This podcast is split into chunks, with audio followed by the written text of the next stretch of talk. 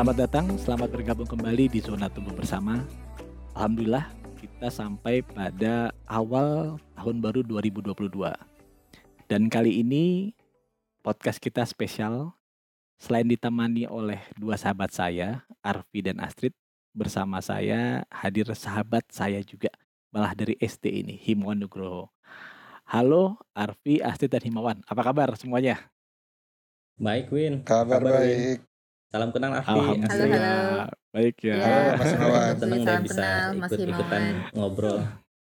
Oke, terima kasih Himawan sudah bergabung bersama kita. Jadi di sini kami bertiga, terima kasih banget Himawan sudah gabung dan mau sharing tentang filosofi harian. Khusus untuk filosofi malam ini sangat menarik karena kita bicara bagaimana seni mengikhlaskan kesedihan. Rasa sedih itu pasti dialami semua orang, termasuk diri kita kan Yawan.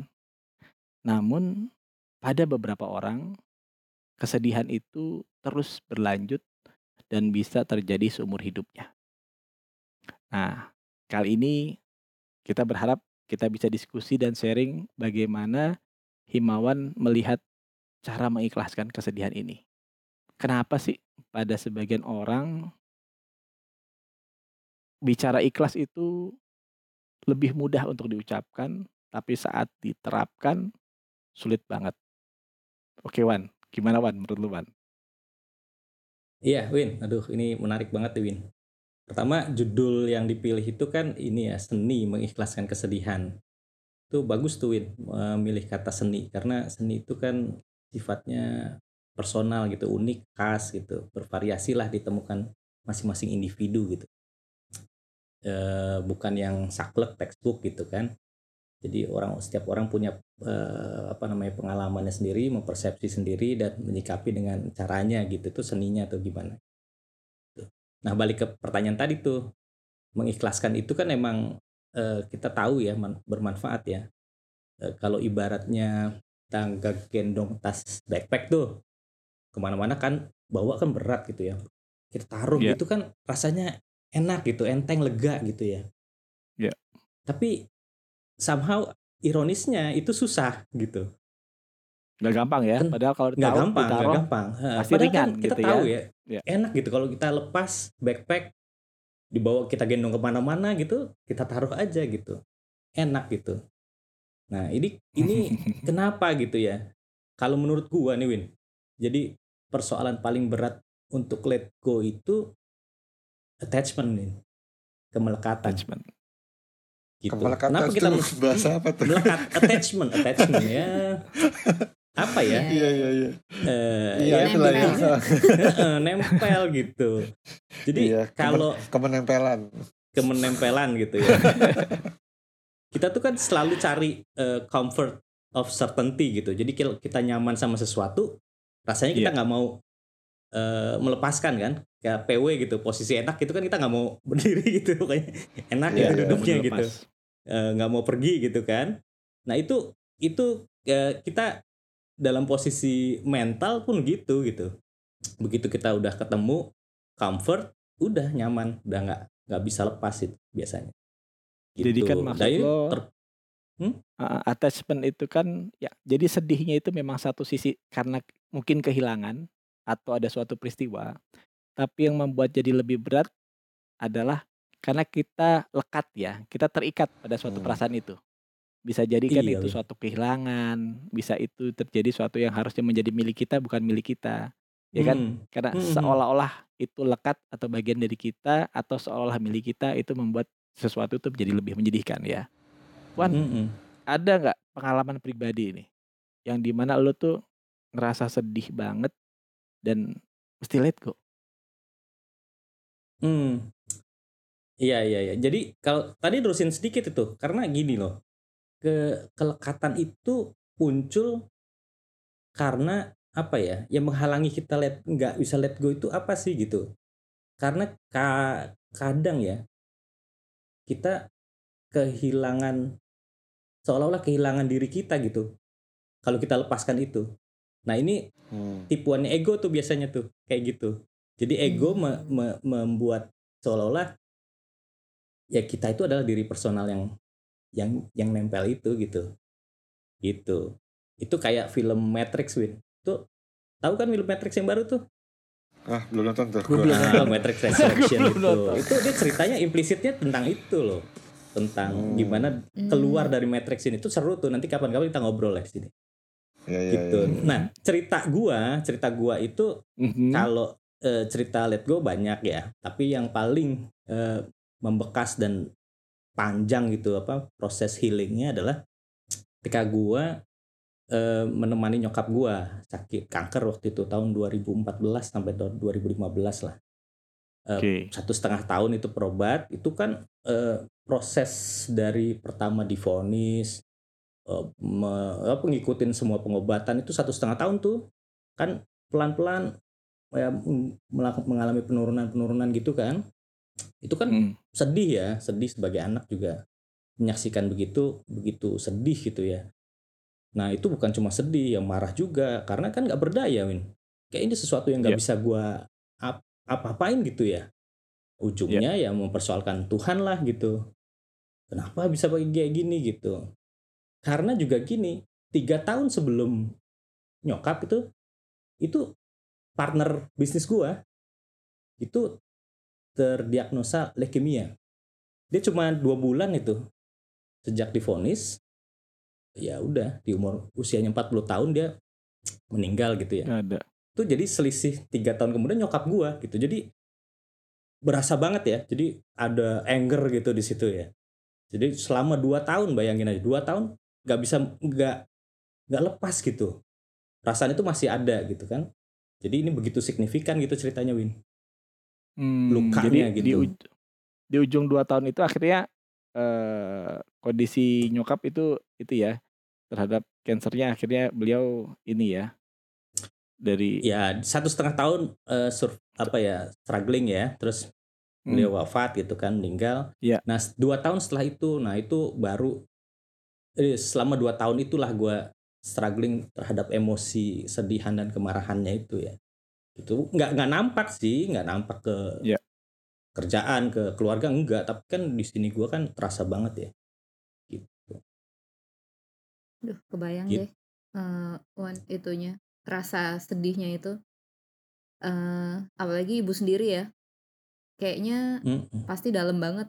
Itu mungkin model-model yang seperti itu kan yang mungkin maksudnya lo tadi eh, attachment ke ke soul-nya kita gitu kan.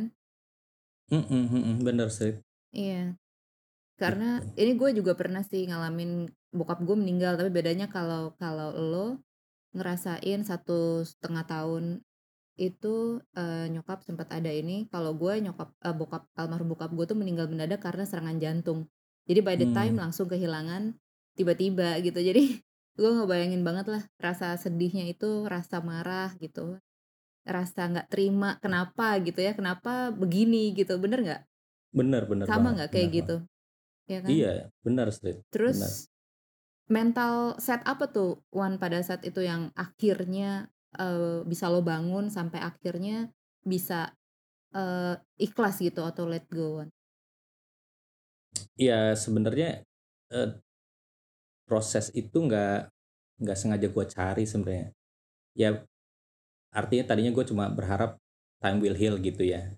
Tapi dalam perjalanan ya kalau gue sih anggapnya kayak gini loh tau-tau Tuhan bilang nih udah nih marahnya nih gitu. Udah marahnya sama gue nih gitu. Nah udah kalau udah sini gue ajarin deh gitu. Maksudnya gini loh gitu. Kalau anak-anak kan suka gitu kan. Anak gue juga kalau lagi Iya. marah gitu udah udah selesai belum marahnya? Kalau udah sini gitu itu ya gue eh, dalam satu masa itu gue belajar gitu ya. Jadi ada ada eh gue ketemu sama apa ya kelas tasawuf gitu kan sufism. Kalau pernah dengar istilah sufism? Nah di situ gue mengalami eh, paradigm shift gitu apa perubahan paradigma lah dari pengetahuan pengetahuan gue Eh, di Hmm. tasawuf itu eh se- lebih mengajarkan banyak how to see things gitu Srit gimana cara melihat segala Hmm. sesuatu gitu karena dia Iya. kan go deeper gitu go deeper to yourself gitu kan akhirnya lu bisa merenungi merenungkan segala sesuatunya kan gini kan dengan perspektif Mhm. yang berbeda gitu dengan kebiasaan kita kan punya ya kita punya kebiasaan lama. Nah ini adalah kebiasaan baru yang diajarkan. Gitu. Hmm. Nah perenungan gua itu Iya. misalnya, eh misalnya kan gini nih, kan ada yang pertama itu yang gua temukan adalah gue merasa tidak berdaya kan, gitu. Pertama Hmm. itu, yang kedua adalah kemarahan gua ya pertanyaan gua kepada Tuhan tuh, gitu. Karena kan nyokap gua ya kan ini persepsi ya, apa namanya? Iya. Lu nganggep kan kalau lu ber hidup lu baik sama orang, lu, eee, rajin ibadah gitu kan harusnya hidup Iya. lu ditolong Tuhan Baik-baik gitu aja. ya. Iya. masih sakit sih gitu. kita. Itu Iya, mengganggu iya kan? banget sama gua karena itu konsep yang gua bangun kan gitu. Iya. Nah, akhirnya kan itu gua renungkan, eee, maka, eee, terjadilah, eee, apa namanya, paradigm shift gitu ya. Eee, tad apa Hmm. namanya, dia pertama gua akhirnya bisa menerima gitu, accepting dulu. Accepting, gua lebih berserah, gua lebih surrender gitu kan.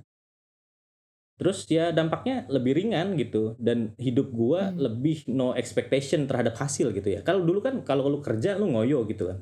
Lu berusaha Hmm. susah payah karena lu yakin dengan effort gua gua bisa nih gitu. Tapi sekarang gua nggak gitu gitu. Gua lebih eh, apa namanya? Lebih surrender gitu. Gua tidak eh, terlalu apa berusaha mengontrol hasil Hmm. gitu karena karena eh, banyak juga faktor yang tidak bisa kita kendalikan gitu kan. Nah ujungnya kayak gue Hmm. menyerahkanlah kepada yang maha mengatur aja gitu. Itu yang pertama. Yang kedua gue mulai ini yang paling penting sih gue mulai merevisi penilaian gue terhadap segala sesuatu. Tentang baik buruk gitu. Gitu ada baik buruk itu kan kita impose meaning gitu ya. Kita impose terhadap eh, Hmm. satu fenomena makna ini baik yang itu buruk nah itu kadang-kadang tergantung interest kita nih tergantung kepentingan kita. Kalau kita untung ya itu baik lah gitu. Kalau rugi jelek itu gitu. Iya. Ya, Iya, jadi iya. sangat subjektif banget sebenarnya penilaian-penilaian yang kita buat. Gitu. Jadi dari situ gue mulai lebih eh, me- apa ya melepaskan ego gue lah dalam menilai menilai segala sesuatu gitu. Jadi nggak nggak baper lah gitu itu Gak baper. karena gini juga loh kalau lu sedih ya boleh sedih marah juga boleh marah. Tapi kalau ego lu nyangkut sedih itu bisa jadi drama seri men. Bener gak marah juga dari Iya, masalah iya. sepele itu bisa wah ke mana-mana itu. Iya kan? Iya, iya. bisa disangkut-sangkutin ke mana-mana tuh. Gitu. Itu kalau egonya nyangkut sebenarnya masalahnya sepele tapi lu akhirnya diken- disangkutin lah masalah zaman dulu begini Nah, gitu Nih, ribet ya berarti Iya, kan iya. gitu eh, gue Nah, akhirnya- kan gue sambungin ya, Hmm, gue gimana, sambungin ya. Gue berarti kan lu bicara soal eh, shifting paradigma ya atau perubahan pola pikir ya. Tadi Astrid tanya, eh, shifting paradigma itu kan proses, proses panjang. Buat beberapa orang itu bahkan kalau nggak ditolong nggak ketemu dia perubahan kayak gitu. Hmm. Ada nggak kebiasaan-kebiasaan baru atau kebiasaan-kebiasaan kecil yang lo lakukan selama dalam proses struggling itu, yang lo pikir itu ngebantu dalam lo bisa oh akhirnya lo bisa surrender, bisa acceptance. Nah pas lagi marah lo ada nggak kebiasaan-kebiasaan kecil, kebiasaan-kebiasaan harian yang lo lakukan dan itu ngebantu banget. Ah iya, jadi eh, ini kan dalam proses belajar gua itu kan em, ya tadilah mulai mulai eh, lebih sadar bahwa ternyata eh, apa namanya ya pikiran itu memang eh, sumber segala masalah ya bagi gua. Karena itu dia me- me- apa namanya memicu perasaan juga gitu. Makanya gue lebih aware kepada pikiran yang datang gitu. Jadi gue membuat jarak nih antara pikiran gue dan diri gue bikin jarak gitu. Sehingga gue bisa mengamati dia. Tapi kalau lu nggak berjarak kan susah ya gitu. Nah caranya gue juga belajar juga bahwa eh, ternyata napas napas itu meredakan apa namanya compulsive thinking gitu. Tarik napas Oke. dalam lepas tarik Mm. napas dalam Melatih lepas. Itu nafas ya. pelan-pelan eh, pikiran itu lebih netral gitu cooling ya. down, cooling lebih netral, reda gitu karena kalau lu pikiran satu pikiran lu follow up ke pikiran kedua dia akan lagi ada pikiran ketiga gitu terus gitu. Maka lu akan tiba-tiba lu akan panik gitu. Padahal seharusnya ketika lu pikiran pertama datang lu liatin aja gitu. Nggak lu entertain gitu. Ketika lu entertain nah itu. Begitulah itu lang- langsung nyamber ke perasaan lu kan gitu. Gitu Win. Nah Oke. jadi posisi gua tuh kayak apa ya eh, standing as awareness lah istilahnya gitu. Aware gitu. Kalau orang Jawa bilangnya eling sih. Hmm. orang bilang eling kalau eh, apa ya? Ya ini kebiasaan gua nih. Jadi kalau Hmm. eh, gua mau mulai dengan apa ya? Eh, sering-sering dalam eh, apa ya? Ketenangan dengan hening biasanya. Ya. diam duduk diam hening. Itu biasanya setelah sholat lah gitu. Kalau kita punya ritual kan Dengan zikir tuh penting tuh Win kalau bagi gua ya ini ada ada satu ini Oke. aja cara itu ya karena zikir itu ada istilahnya single pointed focus lu kan menyebut satu nama gitu ya dengan zikir itu Hmm. me, me- reduce semua pikiran lu ke satu fokus yang lu sebut itu gitu karena Oke. pikiran itu kan kayak monkey mind dia lompat sana lompat sini gitu kan Oke. mikir sana mikir kan situ itu lu fokusin ke satu satu kata itu dan zikir itu juga jadi Ya. mantra gitu Ya. mantra karena karena gini juga kalau lu pernah dengar apa namanya ya ada lagu Ho'oponopono pernah ada pernah denger gak ya Ah, apa itu tuh? terapi ah, iya? Ho-? Ho'oponopono Pi, jadi lu- itu ada lagu Lo yang ahli I'm lagu. gitu ada ada ada lagu cuma mengulang-ulang aja I'm sorry please forgive me thank you I Oke. love you gitu Oke. isinya Oke. cuma ngulang-ngulang itu aja kalimat lagunya itu itu buat Oke, healing oke. itu jadi terapi Oh, kuno iya, di iya, Hawaii kalau lo pernah denger itu Oh, itu terapi kuno tuh Eh, biasanya oke. orang punya sakit fisik itu ada latar belakang psikisnya kan lu bisa dong cerita dong banyak nggak kasus-kasus gitu Ya masalah bisa bisa. iya kan Kaitannya jelas. Pak. fisik karena psikis kan. Nah makanya dia menggunakan apa ya mantra lah gua sebutnya gitu. Um, Iya. I'm sorry, please forgive me, thank you, Iya. I love you itu itu Mhm. juga part of uh, meditasi gitu. Nah gue Iya. melakukan itu, Ah, Win kebiasaan gua Hmm. gitu. Oke, berarti kan Berarti Himawan eh, itu Dokwin zikir tuh berarti part of positive affirmation dong ya berarti ya? ya Iya ya? benar. Jadi kan Himawan eh, kalau kita rekap kan berarti Himawan melakukan dua kebiasaan yang bagus. Yang pertama me- memberi jeda melatih napas kan. Saat eh, berlatih napas berarti kan melatih relaksasi itu memberi jeda dalam satu pikiran yang bertumpuk. Karena pikiran yang bertumpuk kalau di entertain kalau diikut kan membuat suatu kecemasan, ketakutan atau kesedihan yang berkelanjutan. Yang kedua tadi dengan zikir. Saat kita zikir kalau buat muslim kan melakukan afirmasi positif karena kita menyebut nama Tuhan. Tadi Himawan juga menyebut ada suatu lagu, lagu dari Hawaii Wan ya.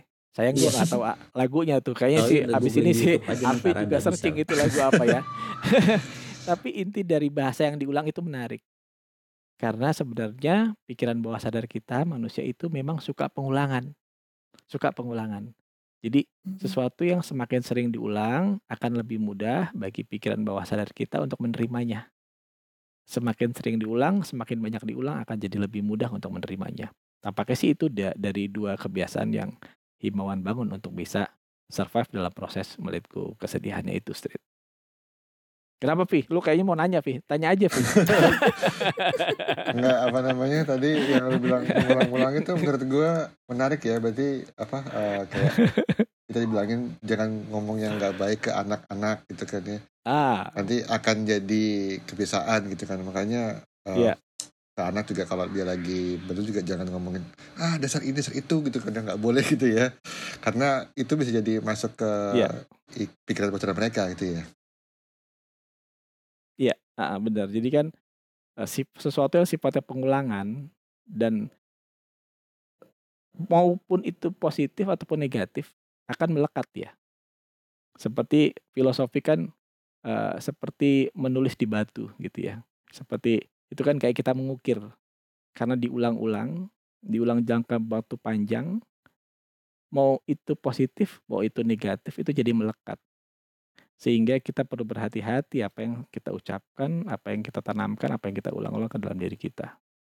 Nah, untuk melewati kesedihan ini juga sesuatu tadi yang himbauan sampaikan berarti kan pengulangannya himbauan itu kan berarti kan yang positif ya Wan ya sesuatu yang positif Iya, iya. kan ya sesuatu yang sifatnya untuk membangun eh Ka- kalau kalau dilihat sih misalkan memang ini- menariknya Win nanya Win Kenapa atau Mas Simawan. silakan Sebenarnya silakan eh lebih banyak mana sih eh, ketika kita sedih itu ya? Kita ikhlas dulu, terus bikin apa? Mencoba kebiasaan baru yang positif atau cari yang positif dulu, baru akhirnya itu akan membuat kita jadi ikhlas. ulang lagi Vi ulang lagi Vi nggak apa-apa biar gue Ya, cerna jadi gini, em, kan em, tadi yang gue tangkap adalah kita ikhlas, terus kalau bisa Ya. kita punya kebiasaan baru yang positif yang bisa membuat kita eh, apa namanya eh, move on gitu kan ya. Nah pertanyaan Ya. nih, mendingan kita ikhlas dulu terus cari kebiasaan baru atau kebiasaan baru dulu kita cariin, baru akhirnya itu membuat kita ikhlas. oke Karena gue mendengarkan lagu-lagu itu, gue akhirnya jadi ikhlas gitu Ah. kan. Atau gue ikhlas Ah. dulu, terus baru gue mendengarkan something gitu atau gue zikir. Ya. Atau Tiap gimana? orang tuh Karena punya itu tahapan. atau itu seni. Jadi tiap orang Ya. punya. benar benar kalau kalau kita tanya sama Himawan Eh, eh, eh, gak apa-apa jawab, jawab singkat dulu Wan ya nanti gue rekap Iya, lo iya, iya. lo yang Iya, mana duluan silakan Wan Eh, iya itu itu seni benar. Lu nemu lemunya gimana gitu kan? Something Hmm. Hmm. untuk ngelewatin tuh gimana? Kalau gua kan ini proses itu kan kebiasaan orang escape ya. Lu lari kan? Gua kan gua ngalamin Hmm. itu. Lu lari dulu nih. Lu Hmm. gua nggak mau mikirin gitu. Hmm. Cuma pelariannya biasanya ya gua makan. Makan Oh. tambah, berat ya. Gitu. Ada yang mana ya macam-macam lah orang caranya ya. Oke. Atau sampai satu titik eh, lu akhirnya mau konfront. Konfront aja. Tuh konfront. Nah, ketika konfront nah itu butuh butuh ilmu tuh kadang-kadang kan ya bisa syukur kalau bisa temuin sendiri tapi ya, dari bacaan bisa dari kayak gini nih dengerin podcast podcast gini kan lu juga bisa dapat inspirasi gitu ya. Hmm. Eh, dari pengetahuan-pengetahuan itu karena lu butuh dibantu di dengan pengetahuan baru karena pengetahuan lu yang lama Hmm. itu kan nggak membantu lu gitu. Jadi lu butuh pengetahuan baru itu jelas itu.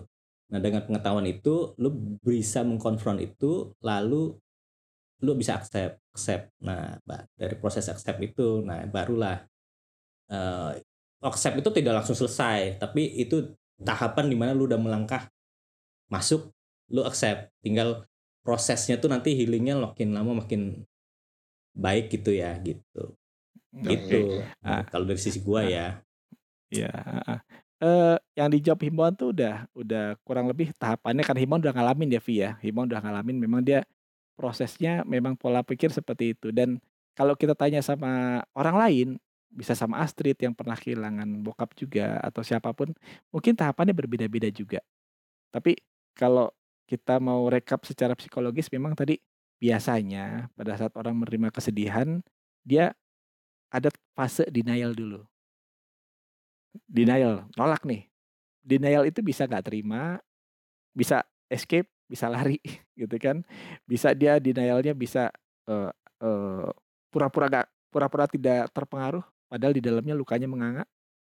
Ya kan? Sampai akhirnya oh iya, ada kesedihan itu. Baru dia set dulu. Set atau angry sampai oh iya nih ya, dia ada ada kesedihannya, kemarahannya semakin nyata. Akhirnya dia memilih ini mau lari terus atau tadi Himon bilang berani untuk dihadapin, dikonfront, ya kan? Begitu tahapan itu jadi, oke deh saya hadapi kesedihan ini. Baru tahapannya ke arah acceptance tadi, penerimaan. Orang kalau sudah menerima, oh iya ternyata saya kehilangan. Kehilangan orang yang saya cintai. Oh, saya kehilangan sesuatu yang dititipkan sebentar kepada saya. Biasa sesuatu yang sangat berharga, bisa orang yang sangat dekat sama kita, bisa barang yang sangat berharga. Tapi kita acceptance, itu bukan menjadi milik kita. Baru seseorang itu bisa move on, maju lagi. Nah, soal kebiasaan baru, ya kan, atau habit, itu memang sepanjang jalan. Karena dia sifatnya safety net. Safety net itu kan kayak jaring pengaman ya. Putus satu, ada jaring yang kedua, putus lagi ada jaring yang ketiga. Hmm. Makanya kalau misalnya orang punya safety net tuh, dia kan selalu eh, sedih kan eh, ada yang lari ke makan, tapi ada yang lari ke olahraga, ada yang lari ke ibadah, ada yang punya eh, keluarga yang baik atau teman yang dekat. Semakin banyak safety net kita, semakin banyak safety net seseorang, itu jaring pengamannya akan semakin bagus dan bisa membuat kita lebih tahan terhadap kondisi kesedihan yang terjadi. Nah, ini Vi, dia berjalan bersama-sama Vi. Sampai pada Oke. tahapnya keikhlasan itu terjadi. Kalau bicara Hmm. soal ikhlas, gue gak berani. Iya, Wah iya. orang harus ikhlas deh terus terang deh ya. Iya, Nggak- iya. Iya benar benar. Iya kan pasti sama beda, deh. beda ya. Gak beda-beda. Gue tuh orang lagi sedih, gue nggak langsung ah lu harus ikhlas. Gue ngomong ke pasien gue, lu lu masih berani ikhlas, nggak gampang. Karena yang ngejalanin ya Wan ya, yang Iya, ngejalanin. banget, banget. Betul. Mhm. Dan jangan sampai lu nasihatin kayak gitu, pasti di Nggak bisa tuh. Enak Iya lu kan? ngomong doang gitu. Lu ngomong doang ya. gue gue tuh eh, sebagai eh, personal mentor bergerak di mental health, gue nggak se- gue berhati-hati banget bicara untuk ikhlas ini gue Iya. berhati-hati banget karena ini proses dan tiap orang punya proses waktu yang berbeda-beda. Yang disebut time will heal, waktu akan menyembuhkan kalau kita bisa menjalani proses itu secara alami. Ada yang butuh waktu mingguan, ada yang waktu butuh waktu bulanan, ada yang butuh waktu sampai tahunan. Tapi kalau kita jalani prosesnya secara alami, insya Allah Allah itu kan maha baik ya, atau Tuhan itu pasti maha baik. Dia akan mengangkat luka kita. Itu sih, Vi. Sama Kalau ini ya, tadi yang versi Mas Iwan kita. juga bilang support system ya, karena kan kita butuh Yes. dibantu ya. Mm-mm. Iya iya, paling enggak lingkungan lu nggak nambah beban beban pikiran lu. paling nggak minimal Iya benar gitu benar ya. benar benar. Jadi lu punya waktu untuk bisa ini apa menenangkan diri lu gitu kan. Iya iya. Ya itu dulu lah yang paling penting gitu. Sampai lu bisa menemukan ketenangan itu ya ada dalam hati lu sendiri gitu. Nggak butuh nggak butuh pegangan gitu yang lain. Ya itu proses lah gitu. Gitu. Gue pernah punya pengalaman yang ini nih Win, yang time will heal ini sebenarnya. Iya. Itu kan waktu itu gue ngalamin juga dan setelah dua tahun gue undang memori itu masih sakit juga gitu kan gue Mm. undang ya karena memang nggak ada proses penyembuhan gitu Iya. jadi waktu akan menyembuhkan itu kalau lu nggak mau nggak berusaha menyembuhkan ya nggak sembuh itu memori bertahun-tahun yang lalu mungkin berpuluh tahun ya lu undang itu kayak perasaan baru kemarin loh kalau lu Hmm, nggak. Bener. berusaha nyembuhin itu itu begitu jadi Mm-mm. eh, ya lu harus itu tadi ya akhirnya ujungnya ada acceptance gitu kalau lu nggak sampai ke titik itu ya lu nggak move on gitu jadi cara ngetesnya nih Susah. Win kalau gua ya Hmm? kalau ada apa-apa gua undang aja tuh pikirannya dulu gua misalnya kesel sama orang nih gua undang eh kalau gua masih kesel nah gua berarti masih. Masih pakai tasnya ya. Gitu. iya iya Masih pakai Ya, tas. itu cara gue ngetes tuh gue udah udah selesai belum sama orang ini ya gitu Hmm. coba aja tes Iya, Wi. iya. kalau lo Iya, punya memori iya. banyak kan pasti Iya iya iya. Tapi kayaknya enggak enggak enggak kuat untuk ada kayak gitu. Ah. Mendingan mendingan Ya, itu aja pura-pura move on. ya yang himbauan bilang tadi itu yang disebut ada jadi kalau eh, kita kalau gue sebut ke pasien itu seperti kalau luka itu sudah sembuh pasti jaringan parutnya ada. Jadi kayak scar gitu loh Vi Hmm. Astrid ya kan? Eh, saat kita kan Bekas. kita pernah jatuh nih kita pernah jatuh tapi nggak sembuh nggak sembuh primer. Ada bekas lukanya ada bekas lecet nih pernah jatuh gitu kan.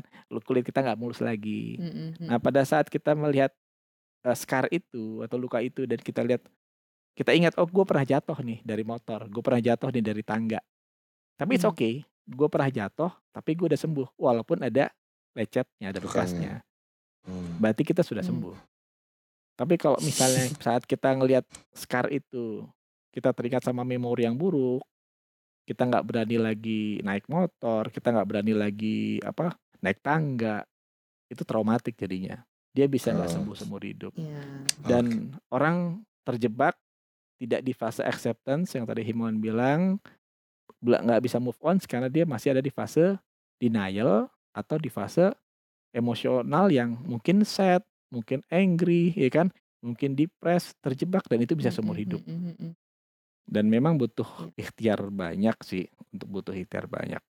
Berarti mungkin ntar podcast nextnya gue off dulu ya, Wit. Gue mau undang-undang itu dulu. Ngetes ya mau ngetes. Ngetes, ngetes. Ngetes. oh dites dulu ya oke Tapi emang iya sih ya. Ya Win, pada ada loh orang yang masih maksudnya nggak hilang-hilang gitu kesedihan atau kemarahannya gitu sampai eh, waktu yang cukup lama gitu. Berarti memang dia nggak berusaha ikhlas atau gimana ya?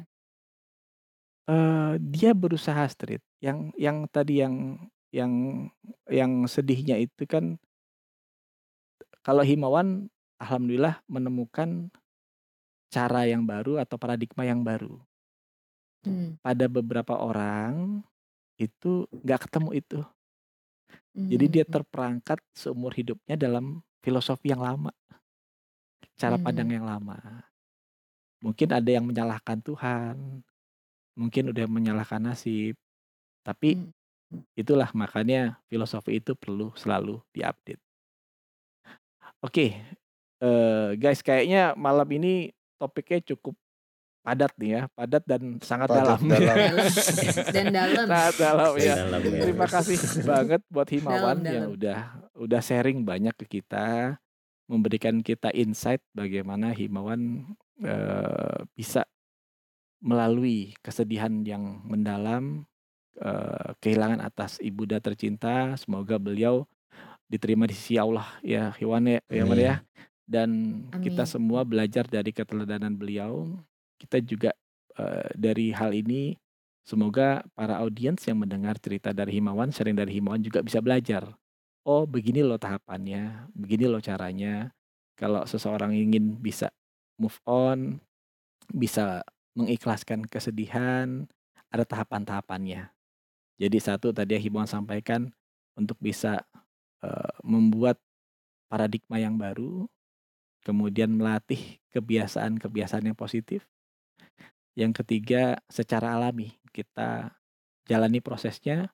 Mungkin tadi awalnya kita denial atau kita marah, tapi kita berani konfront ya, Wan ya, berani Iya. menghadapi sampai akhir walaupun itu rasa sedih dan menyakitkan, tapi akhirnya di ujungnya kita acceptance dan kita bisa jalan move on dan mudah-mudahan selama waktu tersebut waktu akan menyembuhkan.